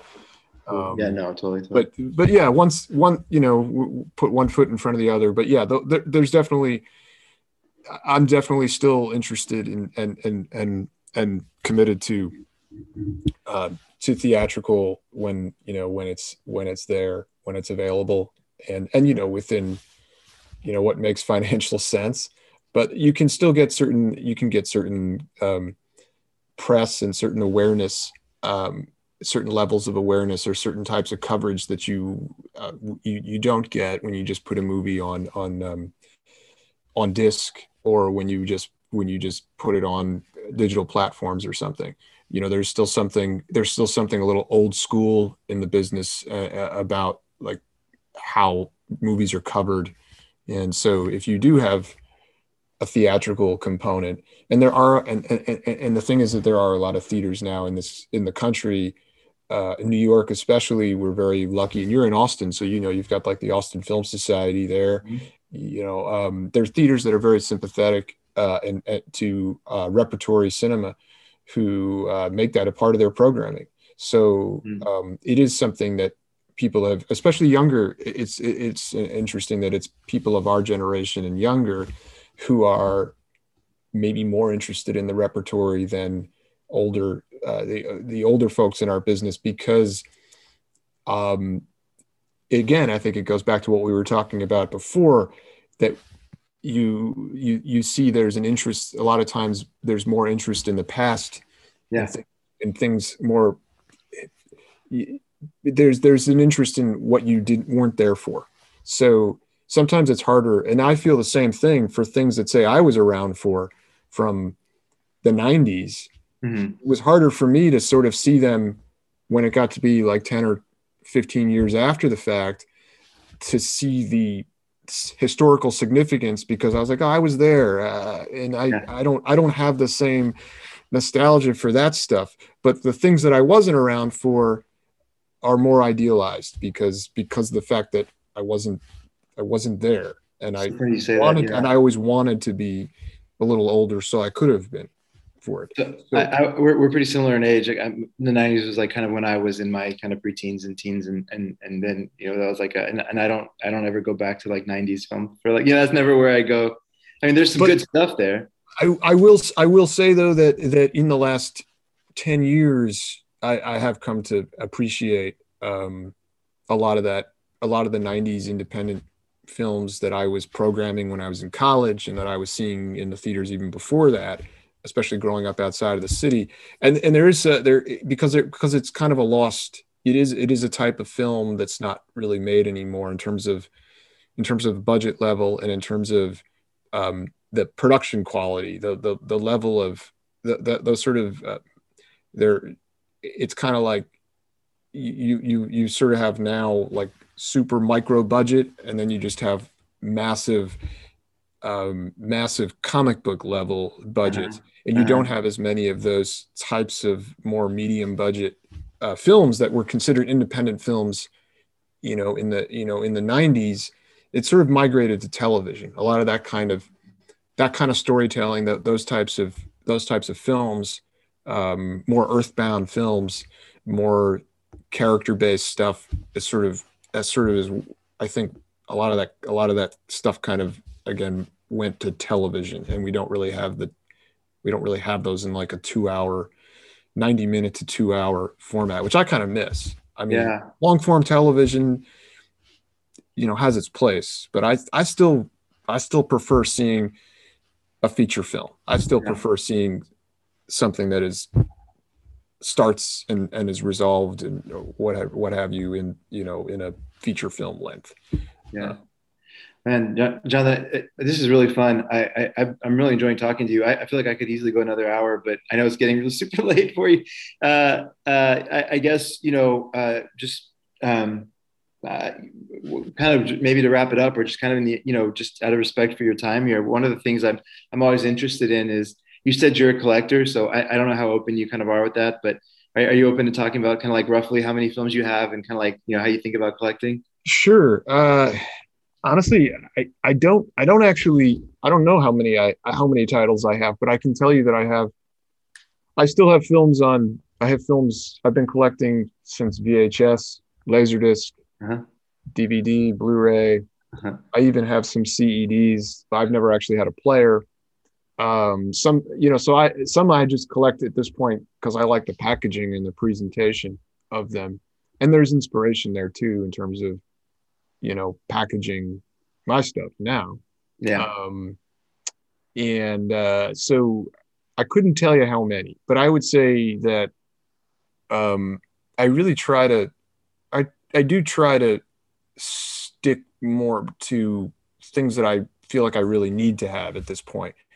Uh, need is a is is you know uh, you know that that that'll vary from person to need is pro- it's probably not really a need but i'm just saying between having everything versus i really that's something i would i always want to have in my collection i try to i try to do that otherwise it gets out of control in terms of you know i'm not as much about like i want to have every spine number but yeah. i from the other side as as uh, you know having my own label sure i want i would love to have everyone just uh, every, people say, yeah, I want to have every Fun City spine number. Yeah, absolutely. Um, yeah, I the the way that I've kind of shifted as, as you're talking about kind of shifting, the way I've kind of shifted over the years is I think of like, you know, uh, I mean, I mean this in all sincerity, not just because I'm talking with you, but like I want to put my dollars towards Fun City, towards Arbelos, towards Grindhouse releasing, towards Massacre Video, like the ones that are like you can tell it's a passion project, right? I mean, I'm sure there's a business side to it, but like this is a passion project. It's like two to four releases a year, maybe six releases a year. It's like there's just meticulous design, the packaging and care put into it. You know, Agfa down here in Austin is is a, is a nice one. Sure, sure. Um, yeah. Where there it's you, there there's a level of preservation that's happening and kind of going into those deep cuts in, in, in people's filmographies that uh, is is important because a lot of these titles haven't seen releases since VHS. If you know, if, if that sometimes, and so uh, that that's kind of where I'm I'm biased towards towards putting dollars now. And then some of the box sets from from the big the big like kind of massive boutique houses are too tempting to pass up. like they're beautiful. Yeah, yeah, and, they, and they're you know companies like Arrow or are you know they they're doing those beautifully. I'm not at that. I'm not. I don't know. I don't have. Uh, I don't have uh, anything that ambitious uh, yet in the slate, but uh, at this point, I'm just trying to get to maybe one release a month. Okay. Um, but yeah, I totally respect that. It's sort of a um, you're you're you're seeing the value in the sort of more handcrafted, um, more curated, uh, carefully put together uh, package, and and, and that's and that's and that's exactly what I'm uh, what I've sought out to do because there is a lot of competition for people's um, entertainment dollars, and I know that uh, as a collector, um, you know, it's def like you, you like you, it's easy to it's if you're choosing between one or two things, it certainly it certainly is it certainly is more persuasive. It can be more persuasive if you say, oh, this has like this edition here has these all these nice contextual extras that historicize this and and you know kind of uh, place this film versus another edition which is pretty bare bones. Um, yeah, totally. Um, well, uh, just respecting the artisanship that goes into it, I guess, right? Kind of in summary. You, you know, I guess if, if you are open to one more question, I am curious from my side, just as a buyer. Yeah, yeah. Vinegar Syndrome feels like this extremely well kind of like oiled machine, right? They have like a ton of releases every month. They have yeah. like the archive line. They've got then their partner labels, right? So it's like I'm a partner uh, label. Yeah. You what? I'm one of their partner labels. Exactly. Yeah. So it's like you and then Utopia and then and a few others, you know, there's Agfa, I think is one. But anyways, you, you have like these kind of partner labels. Um, that feels like a really sweet gig if you're like starting a business to kind of like go on the vinegar syndrome train and be seen as like somebody that they're promoting to the marketplace. It's like these guys are legit. Has that has that been good for you? Yes. Yes. I would say absolutely. That's a good question. For sure.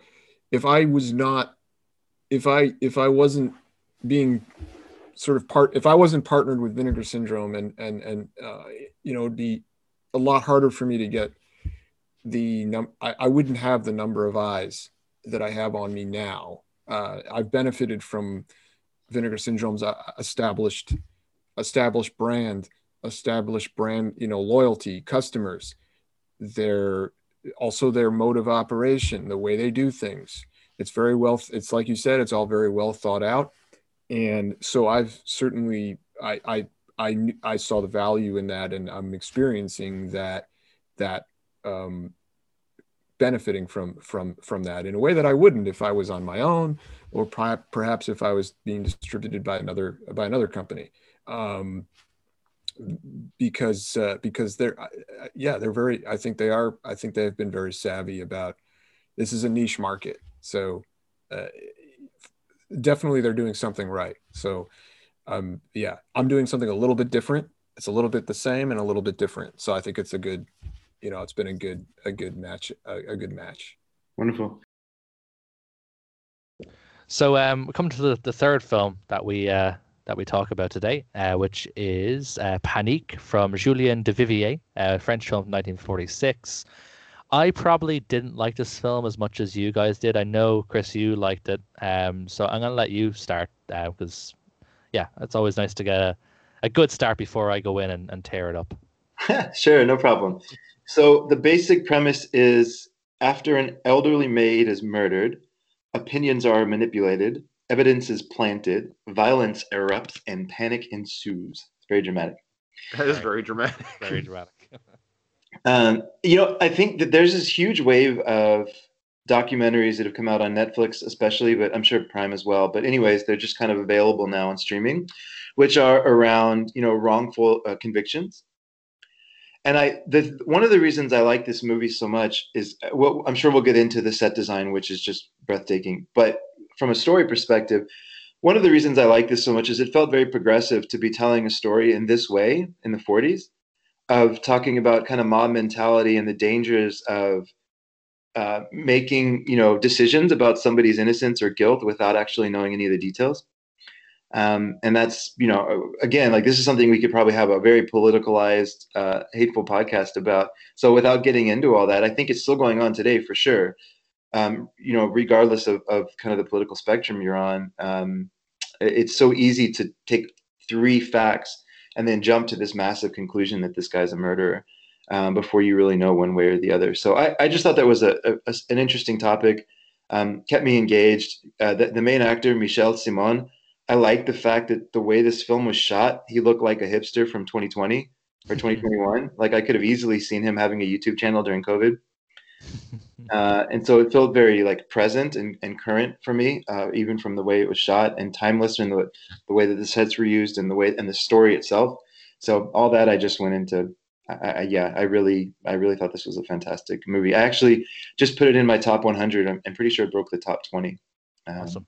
of my rolling 100. So Zach, yeah, what Are about you? Saying it's a kind of like an early cancel culture movie. Yeah. Yeah. Right. I mean, kind of. Yeah. What did you think, Zach?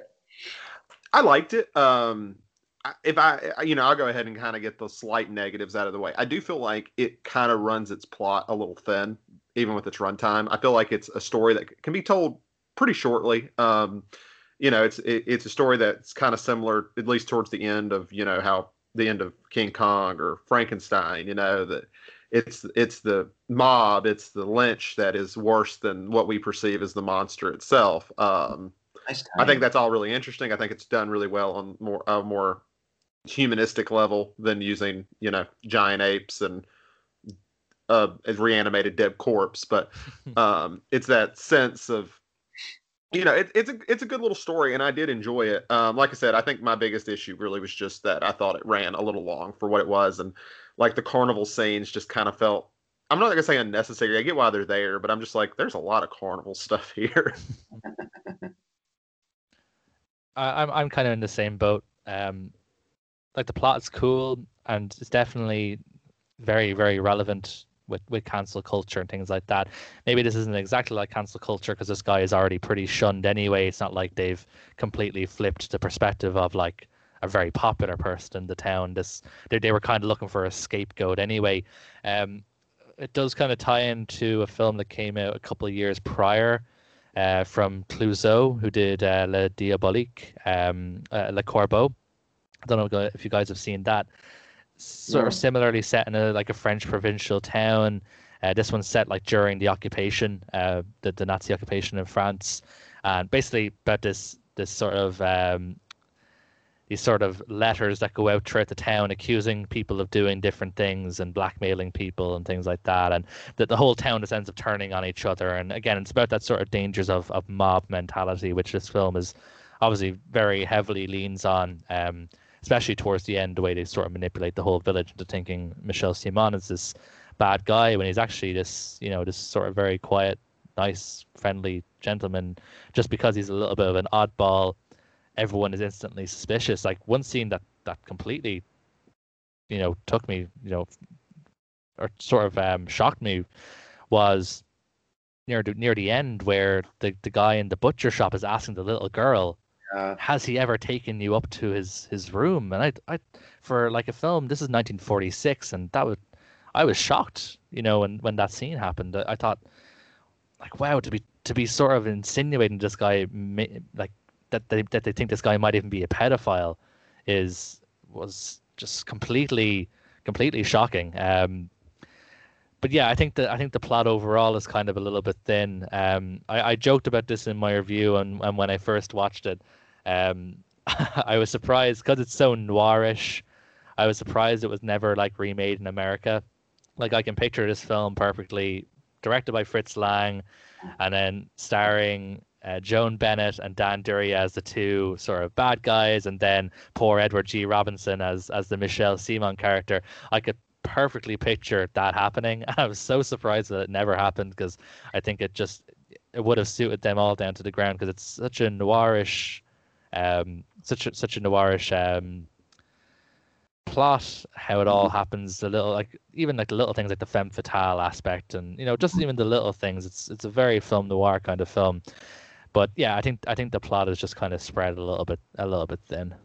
But I suppose we'll talk about the the main thing that that this film is is great at, and that's the set design.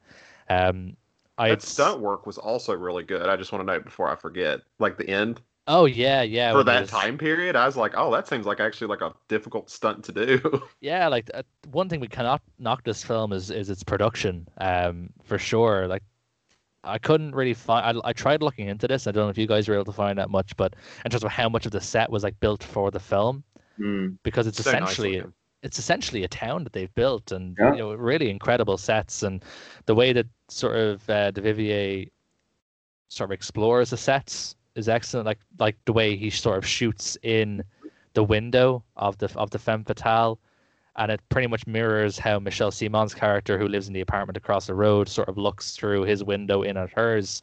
Yeah. It, uh, the camera sort of stalks just like he does.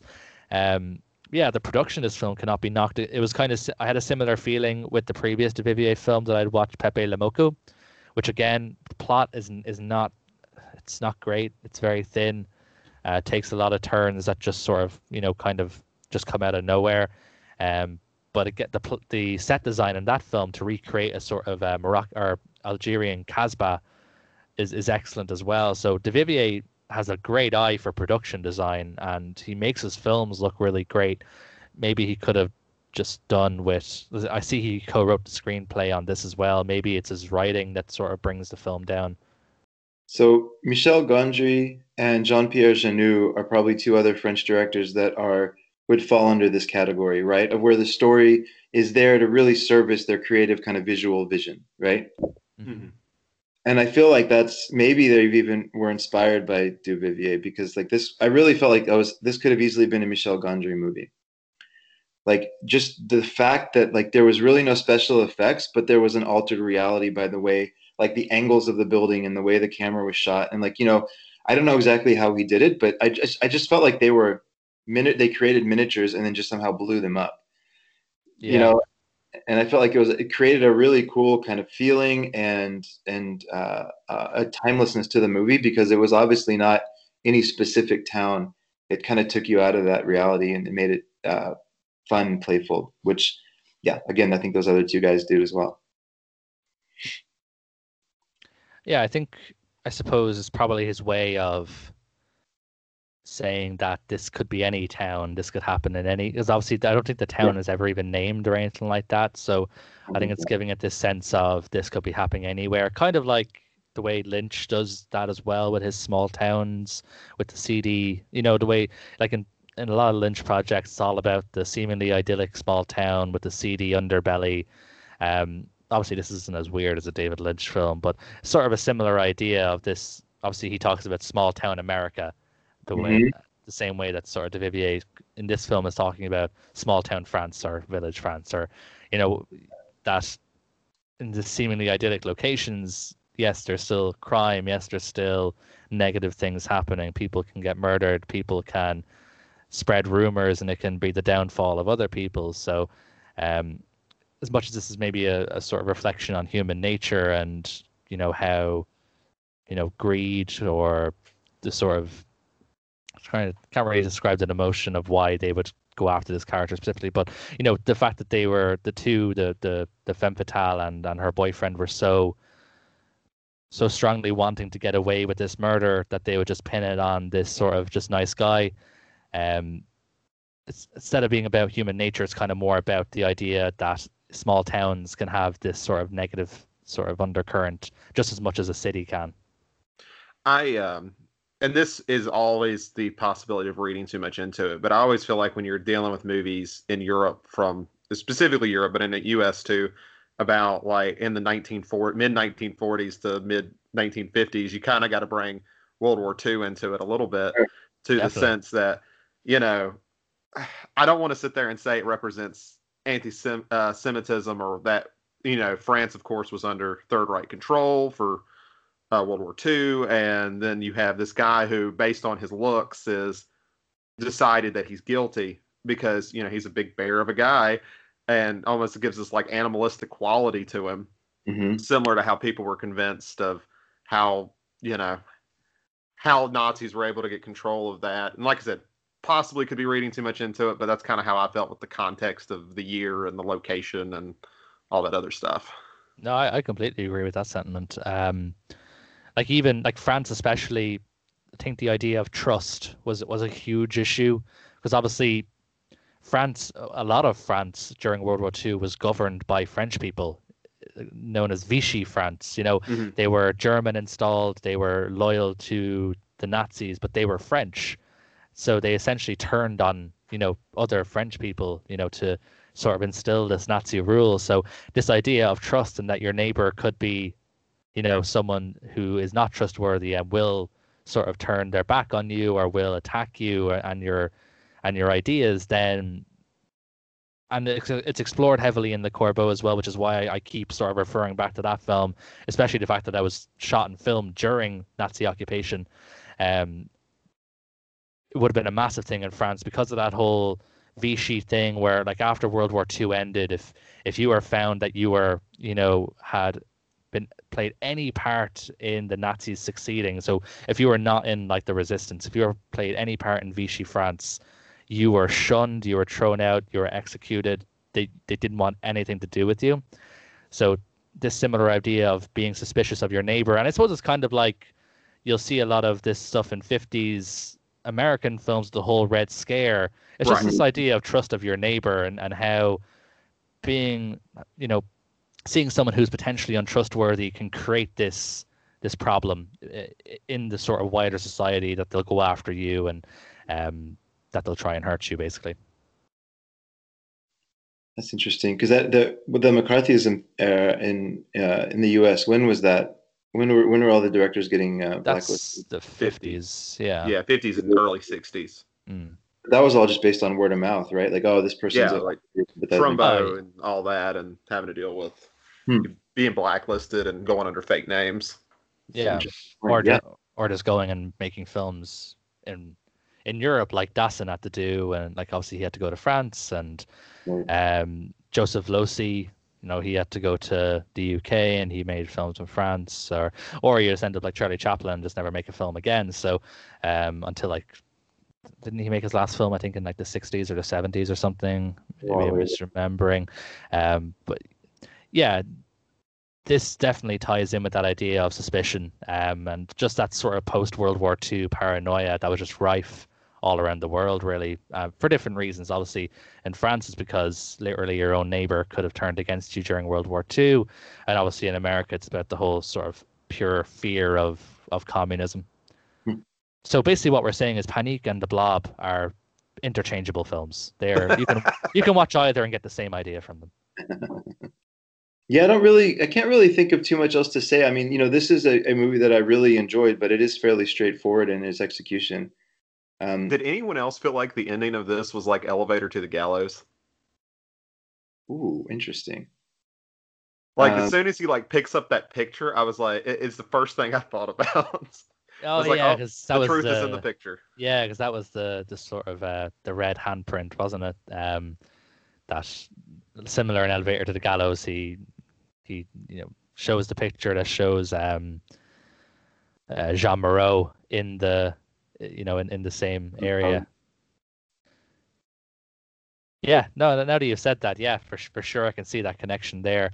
I think this one is kind of left a bit more open ended, I suppose, because you know they're sort of on the the carnival ride, and we don't know what's going to happen. Is he going to try and escape? Is he going to accept his fate? We don't really know. Mm. But um, yeah, that that that photo as as a sort of proof of the crime is is an interesting um, connection. I, did, I didn't make that connection myself. I guess if we're talking briefly about the ending, so spoiler alert here a little bit, but I think I liked that the ending was open because it kind of left with the feeling of you don't even know for sure that the police are going to prosecute this guy, right? Even though he's yeah, because they would look bad on them, right? Yeah, because the, the the town don't even really trust the police.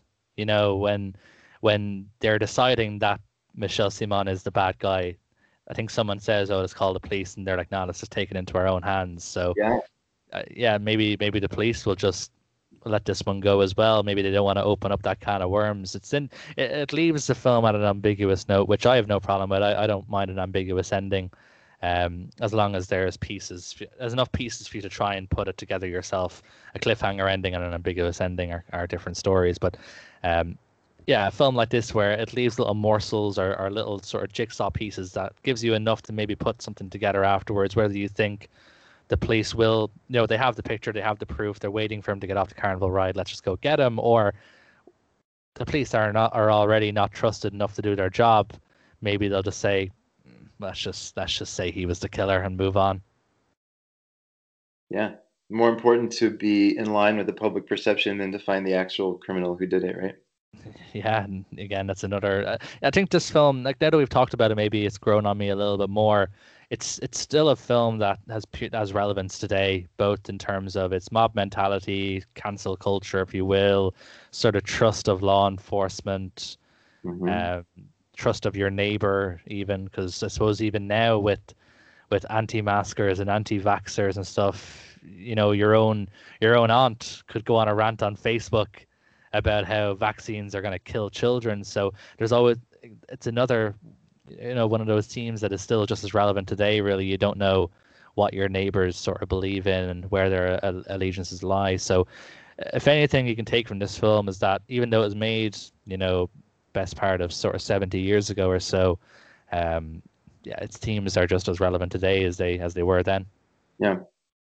So, as usual, we're just going to wrap up with uh, any other business where we'll just talk about something we watched recently that we liked. Doesn't have to be criterion related, doesn't have to be good, just something that we want to give a shout out to. Um, Zach, do you want to want to talk about something briefly that you've seen that you liked? Well, I've been on a uh, Snyder kick, so I guess I will talk about that here since I don't have much else besides what we've already talked about. Um, and I'm debating if I should talk more about Sucker Punch or talk more about his Justice League that just released. Um, I, I, guess I'll sort of touch on both. First, Sucker uh, Sucker Punch. Uh, you know, it's one of those films that was highly hated when it came out. You know, I just recently saw it. It's one that was on the back burner for me. I kind of encourage people to go back and maybe give it a second chance because I think it was one of those films that was really misread, and that could be because of Snyder's fault. But I think it's worth a second look. Uh, the other one is his Justice League, which obviously had a four-year campaign to get it released.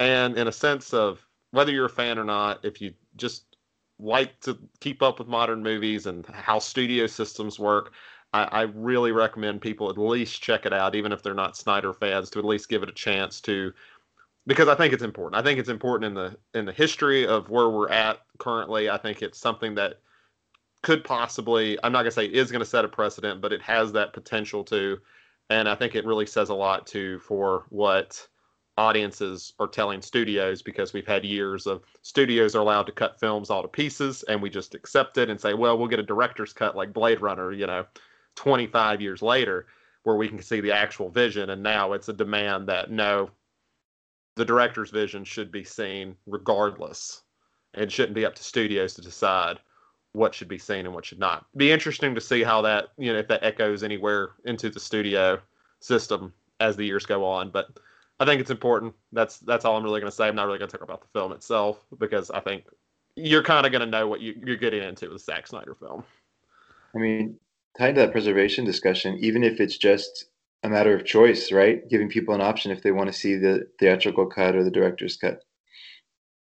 For me, oh, absolutely, and it's um, it, it's one of those uh, deals as well. You know that as much as I hate like the idea that all like two or three companies own all these movies, you know, AT and T bought out Time Warner, but if it wasn't for AT and T buying out Time Warner, we would have never seen this. So you know, I got to give credit where credit's due. AT and T saw that people were interested and gave seventy million dollars to make sure it happens.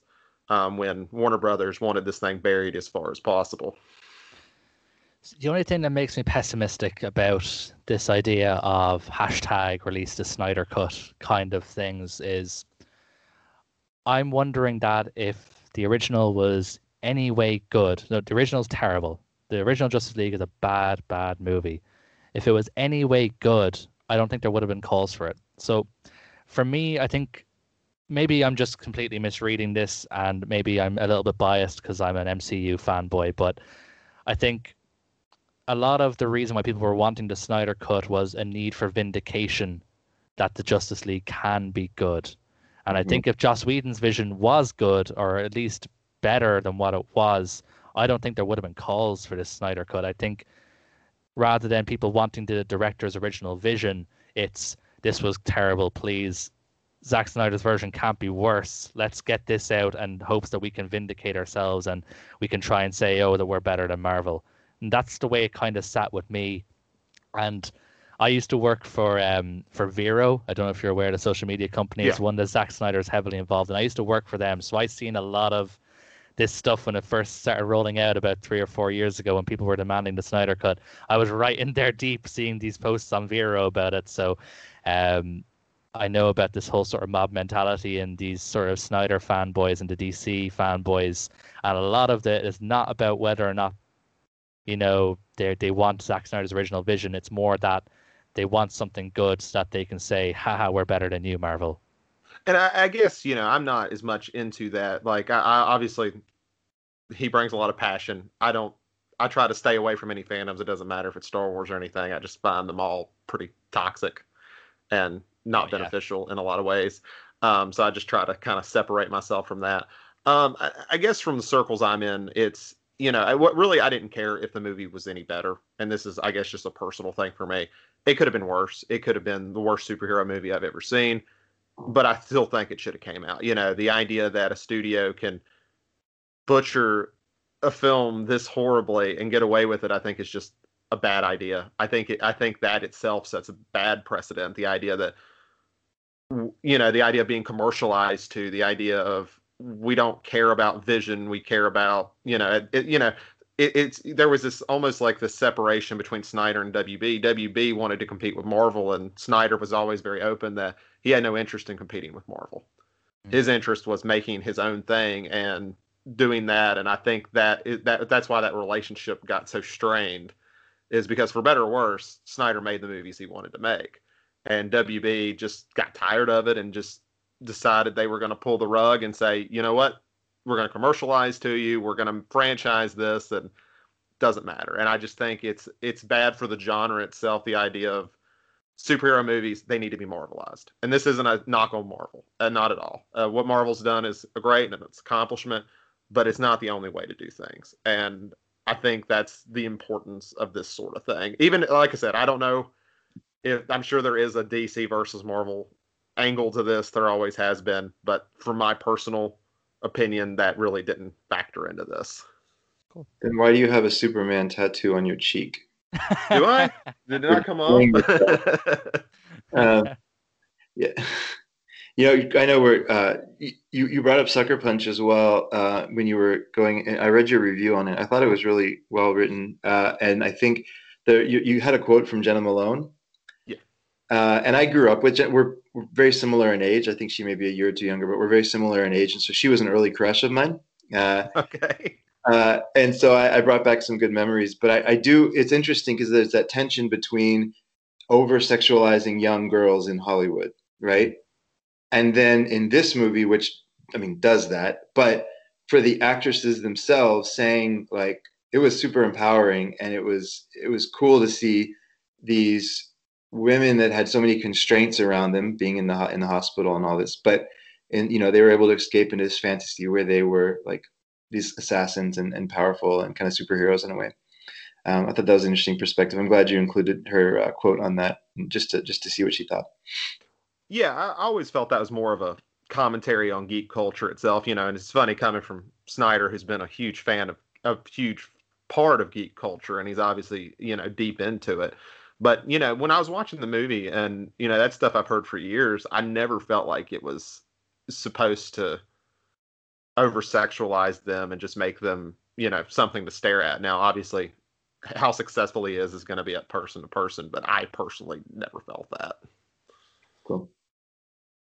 I suppose to talk about sort of one sort of feminist angle to another. Uh, the film I'm going to talk about, well, I suppose production wise, it couldn't be farther from a from a Warner Brothers action flick. It's um, a, a 1952 film from Finland, which is a cinematic landscape I had never explored. Um, it's it was, it was a really beautiful film. It's called The White Reindeer. Um, I got the release from uh, from Eureka here in Region B. Uh, really, really nice uh, Blu-ray set. This really incredible, um, sort of intimate, sort of um, sort of supernatural kind of folk horror uh, I, I, spoke about Kuroneko a few weeks back, um, and this mm-hmm. this was this was kind of similar, just in terms of its atmosphere and its its sort of uh, otherworldliness to it. So it's actually it was completely set and filmed in Lapland, which is a region like at the very sort of north of Finland, really sort of tundra, barren, snowy era. Um, the sort of culture there is very similar to like Eskimo culture uh, in Canada. So um, really really interesting a, a, sort of part of the world i'd never seen depicted in film before and, and that itself was interesting. The, the plot was fantastic though.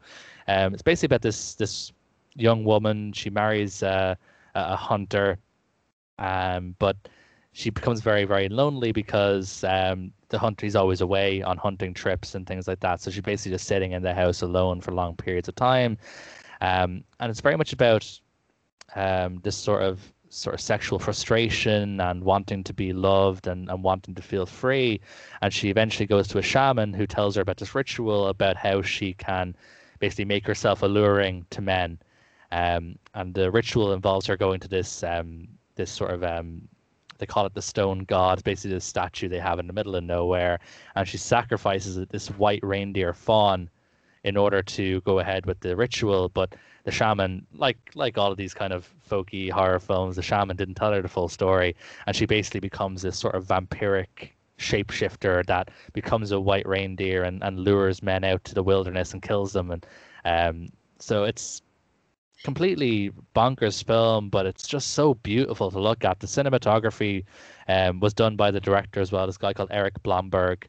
Um, and he just he just made this incredible film in, in the absolute middle of nowhere in, in the north of Finland.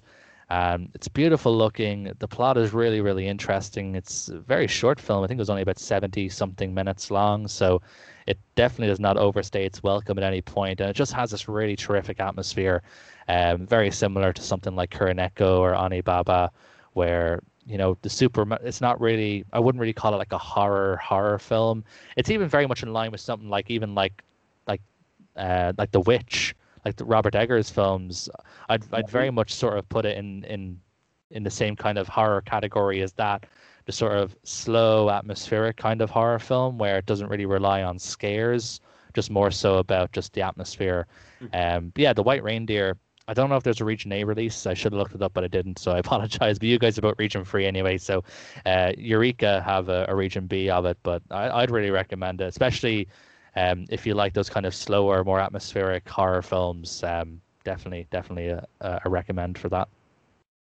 Sounds really good. My only, my biggest question is: Does Santa Claus make an appearance?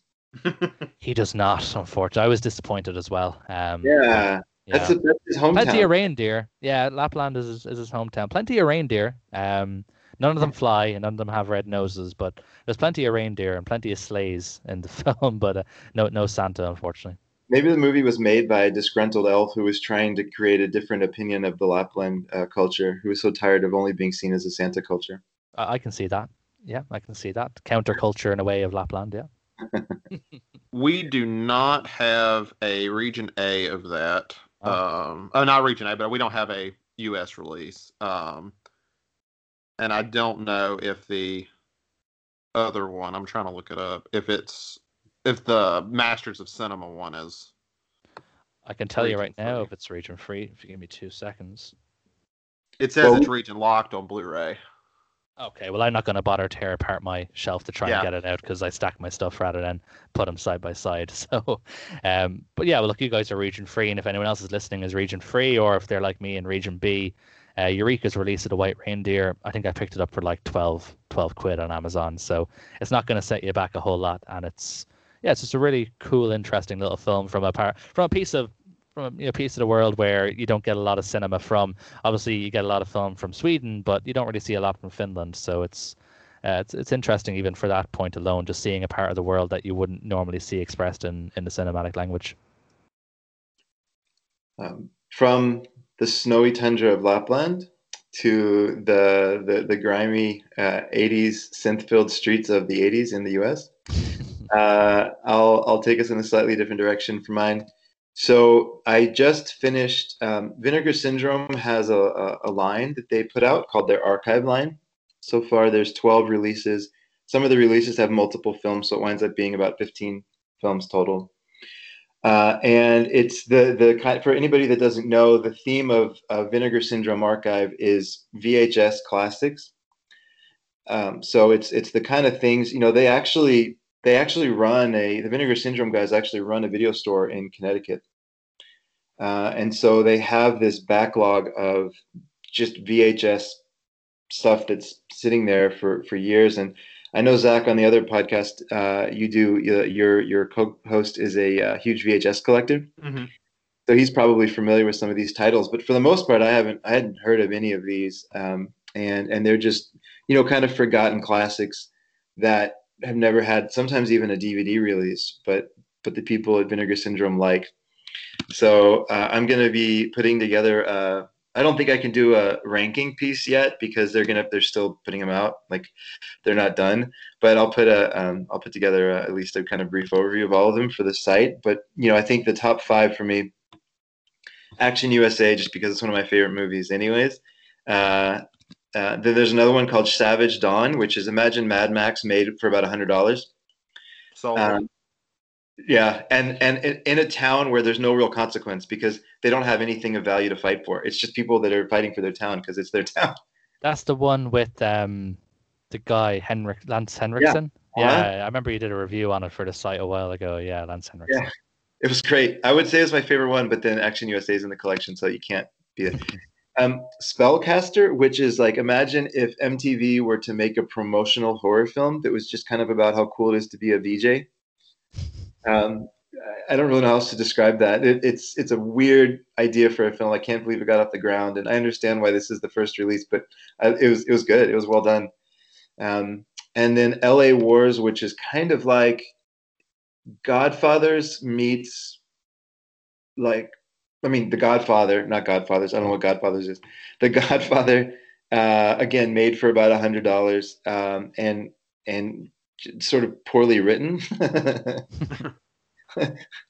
Uh, and then number five would be Savage Harbor, which I'm putting up there just because I laughed so hard at. So Sylvester Stallone brother Frank and um, Robert Mitchum's brother Chris star in this movie about two dock workers that come in from time to time and, and get try to find love and, and get involved in some criminal activity that you know, unintentionally and have to fight their way out.